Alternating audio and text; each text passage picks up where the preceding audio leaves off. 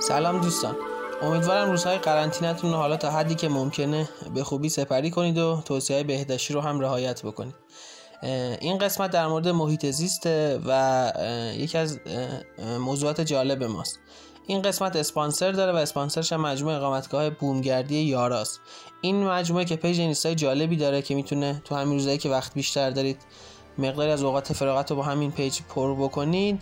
خدمات اقامتگاه بومگردی ارائه میده. شما می‌تونید طبیعت 3000 رو و اون جنگل های زیبا رو درک بکنید. تو دل طبیعت باشید و در این حال امکانات خیلی خوب و آسایش و آرامش رو تجربه بکنید.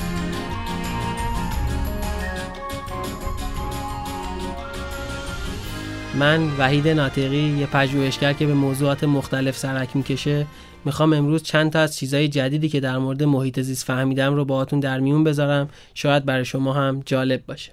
توی دنیای امروز محیط زیست خیلی مهمه و از هر چهار تا تجمع تو کل دنیا یکیش حتما راجع به محیط زیسته. و خود ما هم از سر سفره هفت سین اینکه توی تنگ ماهی بذاریم یا نذاریم سبز توی سفره هفت سینمون باشه یا نباشه همه اینها برامون دغدغه است. اینکه سفر میریم توی جنگل ها چه رفتاری داشته باشیم. اینا همش برای ما مهمه و محیط زیست تبدیل شده به یکی از مهمترین موضوعات جهان امروز. اما توی این پادکست می‌خوایم با همدیگه فکر کنیم که از کی محیط زیست انقدر مهم شد و چه فرایندی رو محیط زیست طی کرده. اگه بخوایم دقیق این فرایند رو با هم دیگه بهش فکر کنیم باید بدونیم که محیط زیست از کی تخریب شد و مهمترین آسیب های محیط زیستی از کی شروع شد. بعد از انقلاب صنعتی یعنی تو قرن 16 و 17 کشورهای بزرگ شروع کردن صنایعی رو به وجود آوردن که اولا برای مشتری در کل جهان تولید می‌کرد و دیگه نیازهای اون کشور یا اون منطقه رو فقط جواب نمی‌داد. و این حجم از تولید صنعتی به چند تا چیز نیاز داشت و چند تا ویژگی داشت. اولین ویژگیش این بود که یه حجم بالایی از انرژی رو نیاز داره و دیگه زغال سنگ به تنهایی کافی نبود و باید به سراغ چیز جدیدی مثل نفت می‌رفتن. و از طرف دیگه نیاز به حجم بالای نیروی کار ارزان داشت که باعث شد توی دنیا استثمار کارگرها و بردهداری تا یه حدی رواج پیدا کنه که شاید بعدا راجبش حرف بزنیم خوب باشه. اما اگه بخوایم این روند صنعتی شدن رو توی این کشورها دقیق تر فهم کنیم باید یه سری به تاریخ این کشورها بزنیم. برای مثال آمریکا که مهمترین کشور توی روند صنعتی شدنه رشد خودش رو از محصولاتی مثل پنبه و گندم شروع کرد و این پنبه رو به صنایع نساجی برد و یه صنعت نساجی بزرگ رو در دنیا شکل داد. اگه فیلم دوازده سال بردگی که قصه آدمه که به اشتباه به بردگی گرفته میشه و توی این مزارع پنبه کار می‌کنه دیده باشید دقیقا راجع به همین ماجراست. فیلم جانگو تارنتینو هم خوبه اگه ببینید که راجع به یه آدمه که زنش به بردگی گرفته شده و داره تو مزارع پنبه کار می‌کنه و اول خودش رو آزاد می‌کنه و بعد میره خونه اون ارباب رو آتیش می‌زنه و فرار می‌کنه. و نکته جالبش اینه که هنوز هم صنعت نساجی یا همون صنعت مدول لباس دومین صنعت آلاینده محیط زیسته و بعد نفت بیشترین آسیب رو به محیط زیست می‌زنه. این صنایع علاوه بر این نیازشون به انرژی نیاز به وسایل حمل و نقل و ابزارهای صنعتی هم داشتن که خب آمریکا تو این زمینه به شدت فعالیت کرده و صنایع بزرگی داره. اما تو زمینه انرژی باید بدونیم که اولین چاه نفت توی پنسیلوانیا آمریکا توسط ادوین دریک کشف شده و اگه فیلم دروی بلادد خون به پا خواهد شد رو دیده باشید. قصه یه آدمه که دنبال چاه نفت میگرده. با هیلگری یه زمین ارزونی که توش چاه نفته رو می‌خره و البته پسرش تو همین راه آسیب می‌بینه و در نهایت تبدیل به یکی از سرمایداران بزرگ صنعت نفت آمریکا میشه. آمریکا علاوه بر نفت سراغ زغال سنگ، فولاد، سنگ آهن و چیزهای شبیه این هم رفت. چیزهایی که مواد اولیه که صنایع ابتدایی آمریکا رو شکل می‌دادن و بعدها کارخونه های ماشینسازی و ابزارسازی آمریکا رو تقویت کردن و خب این صنایعی که آمریکا و بقیه کشورهای صنعتی مثل شوروی، آلمان غربی، انگلیس و فرانسه داشتن به شدت برای محیط زیست آسیبزا بود و البته نیاز زیادی به آب هم داشت که این آبها رو آلوده می‌کرد. اگه می‌خواید اوضاع شهرهای صنعتی اون دوره خوب درک کنید بهتون توصیه می‌کنم رمان‌های امیل زولا رو بخونید.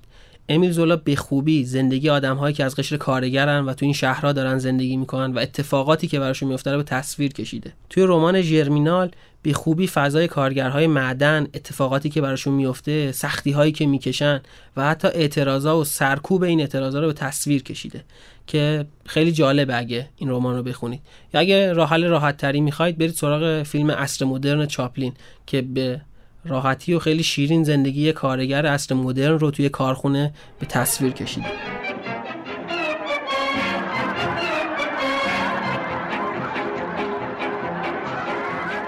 این ماجره ها و تلخیاش تا قرن 19 ادامه پیدا می‌کنه احزاب سبزی به وجود میان که دغدغه محیط زیست دارن شروع می‌کنن به فعالیت و سعی می‌کنن مسئولیت اجتماعی کارخانه های بزرگ رو بهشون یادآوری کنن که این کارخونه ها علاوه بر تولید در قبال مردم و محیط زیست مسئولیت دارن و می‌تونن یه سری تغییر رو رقم بزنن. برای اولین بار کارگرها ساعت کارشون محدود میشه به 8 ساعت حقوق اولیه پیدا می‌کنن و شرکت های مثل کوکا مجبور میشن علاوه بر استفاده از آب که می‌کنن به همون میزان آب تصفیه کنن. که البته بعضی وقتا این شرکت های صنعتی این رویه رو دور زدن مثل خود کوکا یا نسله. و البته اتفاق خوب دیگه ای که میفته برخی از این صنایع می‌تونن خودشون اصلاح بکنن. برای مثال صنایع فولاد توی دنیا یاد می‌گیرن که از یک آب چند بار مصرف کنن و میزان استفاده آب رو کاهش میدن. اتفاقی که توی صنعت فولاد خودمون هم افتاد. و برخی از انرژی ها جایگزین نفت میشن و برخی از کشورها می‌تونن از انرژی باد و خورشید به جای نفت و زغال سنگ استفاده کنن. که اینها خبرهای خوب این حوزه است. اما همه این خبرهای خوب عرصه رو برای صنعتگران بزرگ اروپایی و آمریکایی تنگ کرد. اونا دنباله راه حل بودن که بتونن مثل سابق با قیمت به شدت ارزون صنایع آلودهشون رو دوباره راه بندازن و بتونن کار کنن. یه راه حل ساده پیدا کردن. اینکه خود این صنایع رو به کشورهای آسیایی ببرن و بذارن هزینه آلودگی محیط زیست رو کشورهای آسیایی متحمل بشن. و البته این کشورها جمعیت زیادی دارن پس کارگر ارزون و فقیر توشون زیاده. پس به راحتی میشه مثل قبل تولید رو ادامه داد. برای اینکه بدونیم این صنایع چجوری به آسیا منتقل شدن چند تا شرکت رو بهتره بهشون دقت کنیم. مثلا کوکاکولا. کوکا تونست توی مدت کوتاهی یعنی تو سال 1999 توی هند ساکن بشه. و الان داره 3500 تا محصول تولید می‌کنه که اگه بخواید روزی یه دونه از این محصولات رو مصرف کنید تقریبا 9 سال طول می‌کشه. و البته جالبه بدونید که کوکا داره سالی 100 میلیارد بطری غیر قابل بازیافت تولید می‌کنه و براشون به کسی جواب پس نمیده و حتی این آمار رو هم خودش نداده. از روی میزان تولیدش تخمین زدن و هیچ وقت حاضر نشده راز و رمزهای پشت پرده شرکتش رو به مردم بگه. و همینطور نسله. نسله هم وقتی اومد توی آسیا بیشتر از اون چیزی که داره تولید می‌کنه به همون میزان آب مصرف می‌کنه و مثل کوکا که کشاورزهای هندی رو دچار مشکل و بحران آب کرده نسله هم مردم آسیا شرقی رو با همین بحران و آلودگی های زیادی روبرو کرده. حتی توی برندهای لباس هم اوضاع همین طوریه یعنی برندهایی مثل نایک، آدیداس و چیزهای شبیه این هم دارن توی آسیا شرقی تولید میشن. اگه یادتون باشه دو سال پیش ساختمون بزرگ توی بنگلادش فرو پاشید به اسم رایانا پلازا که این ساختمون فرسوده مخصوص تولید همین برندهای مطرح پوشاک جهان بود و توی این حادثه 1138 نفر جون دادن که بیشتر از نیمی از اونها زنان و کودکانی بودن که توی این ساختمون کار می‌کردن. وقتی تمام این صنایع به آسیا انتقال پیدا کردن بحث محیط زیست دوباره داغ شد و کشورهای اروپایی و صنعتی به فکر حفاظت از محیط زیست افتادن. مهمترین قراردادی که توی این سالها در زمینه محیط زیست بین کشورها بسته شد پیمان کیوتو بود تو سال 1997 توی این پیمان قرار بود 36 تا کشور صنعتی فقط 5 درصد از تولید گازهای گلخانه ایشون کم کنند و نکته جالبش اینجاست که سنای آمریکا به دولت دستور داد و تصویب کرد که تا وقتی هند و چین این پیمان رو رعایت نکردن حق نداری صنایع رو محدود کنی و باید وایسی ببینی هند و چین چیکار می‌کنن. چین هم در جواب گفت که من وقتی به این پیمان عمل می‌کنم که آمریکا بهش عمل کنه. در واقع همه رو پیچوندن و اصلا اتفاق خاصی نیفتاد. اسپانسر این قسمت از مجموعه پادکست پل مجموعه اقامتگاه های بومگردی یاراس که شما می‌تونید با استفاده از امکانات این مجموعه سفری رو به صورت متفاوت تجربه بکنید و به جای اقامت توی جاهای مرسوم و معمولی به دل طبیعت و کوه برید و سفر بی‌نظیر رو تجربه کنید. توی این کشورهایی که این صنایع توشون تأسیس شد و مقصد صدور صنایع بودن اوضاع چین از همه جالب تره چین الان بزرگترین تولید کننده پنبه جهانه بیشترین زغال سنگ رو داره توی دنیا تولید می‌کنه. 60 درصد صنایعش همچنان دارن با زغال سنگ کار می‌کنن و البته خب جالب بدونید 40 درصد کل برق دنیا با زغال سنگ تامین میشه و در اثر همین صنعت هایی که اروپا و آمریکا هدیه دادن به چین تو 20 سال اخیر 28 هزار تا رودخونه توی چین غیب شدن و اصلا شما دیگه اثری ازشون نمی‌بینید و 80 درصد آبهای زیرزمینی چین هم آلوده شدن و فقط سالی 20 میلیون درخت قطع میشه برای اینکه این چوبهای مسخره غذای چینی تولید بشه. حالا اگه شما برید سراغ مسئولین چینی که همین کار رو آدمهایی که محیط زیست براشون مهمه کردن و ازشون پرسیدن چرا دارید این همه به محیط زیست آسیب می‌زنید اونها جواب خواهند داد که مثل قرن 18 و 19 اروپا و آمریکا. ما اول محیط زیست رو نابود می‌کنیم و بعد توی یک دوره ای وقتی ثروتمند شدیم شروع می‌کنیم به احیا و بازسازی محیط زیست. البته چین همینجوری هم اوضاع به خوبی براش پیش نمیره. سال 2008 به خاطر برگزاری المپیک پکن مجبور شد برخی از کارخونه های آلایندهش رو که اوضاع پکن رو به هم میریختن از این شهر جابجا کنه و به قسمت شرقی کشورش انتقال بده. تو سال 2013 هم وقتی مردم پکن از خواب بیدار شدن با یک کابوس بزرگ روبرو شدن. تمام ساختمون های بزرگ پکن توی دود غرق شده بودن و اصلا اونها رو نمی‌شد دید و یه آلودگی هوای بی‌نظیری رخ داد.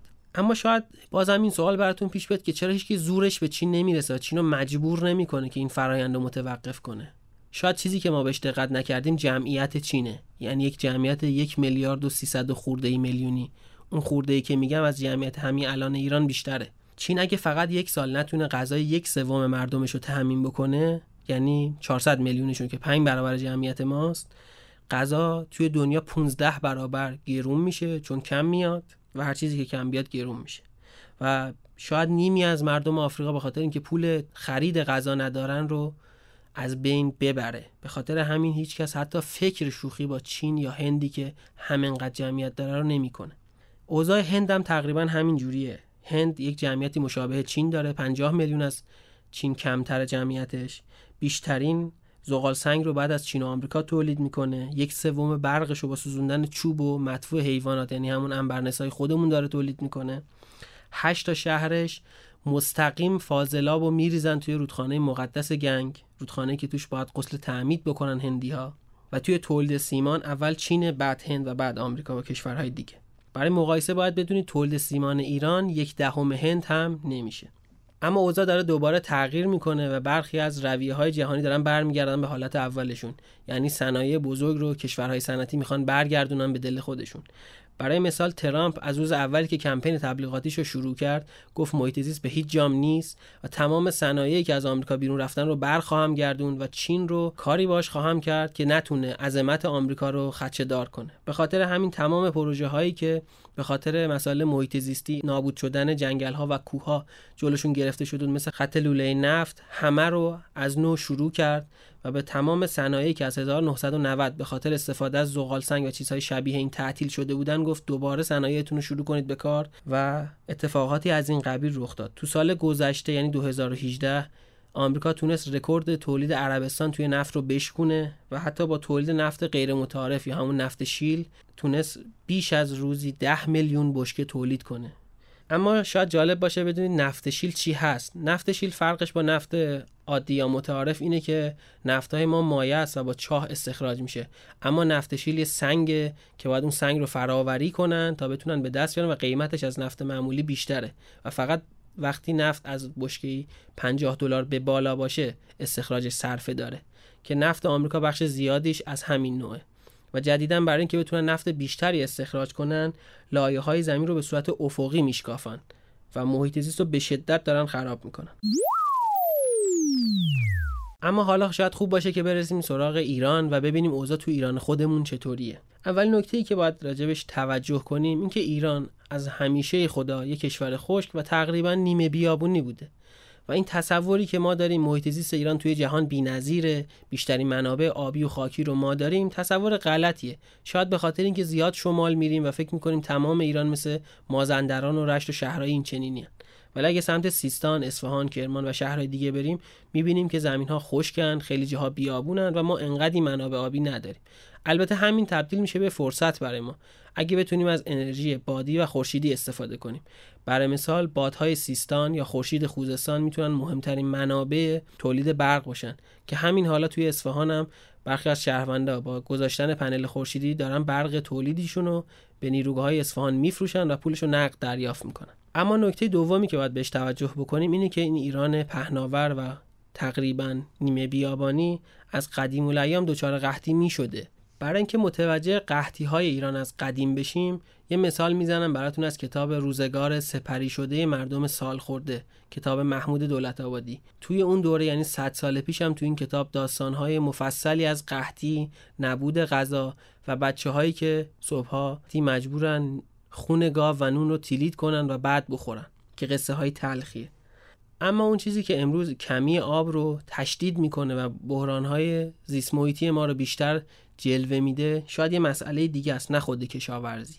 شاید باید به این توجه کنیم که توی شهری مثل اصفهان که میزان خیلی کمی قدیم توش برنج لنجون کاشته می شده نباید این حجم بالایی از برنج رو می کاشتیم یا صنایعی رو که تو دوره پهلوی دوم از شوروی خریدیم مثل صنعت فولاد نباید می بردیم تو شهری مثل اصفهان و ساکن می کردیم شهری که تقریبا خشک و منابع آبی کمی داره. یا یزد که شهر کویریه رو نباید تبدیل می کردیم به پایتخت سرامیک ایران یه صنعتی که نیاز شدیدی به آب داره. و حتی باید این رو هم بگیم که نباید کارخونه های فولاد رو علاوه بر اصفهان تو یزد هم می بردیم امروز ما یک کارخونه فولاد داریم به اسم فولاد کویر که نماینده های مجلس اصفهان و یزد به شدت دنبال اینن که آب این دوتا صنعت رو تأمین کنن. و این نشون میده مشکل اصلی برنامه ریزی و فهم نماینده های اون شهره.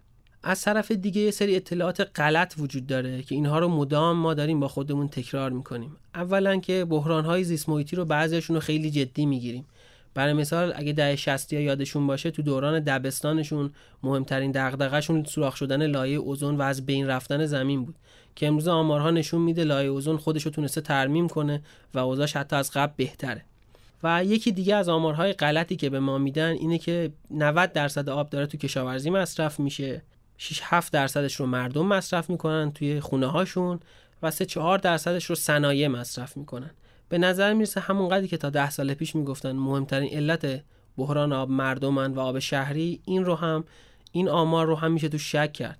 به خاطر اینکه مهمترین شهرهایی که بحران آب دارن تهران، اصفهان، یزد و کرمانن و شهرهایی مثل این که اصلا شهرهای کشاورزی نیستن.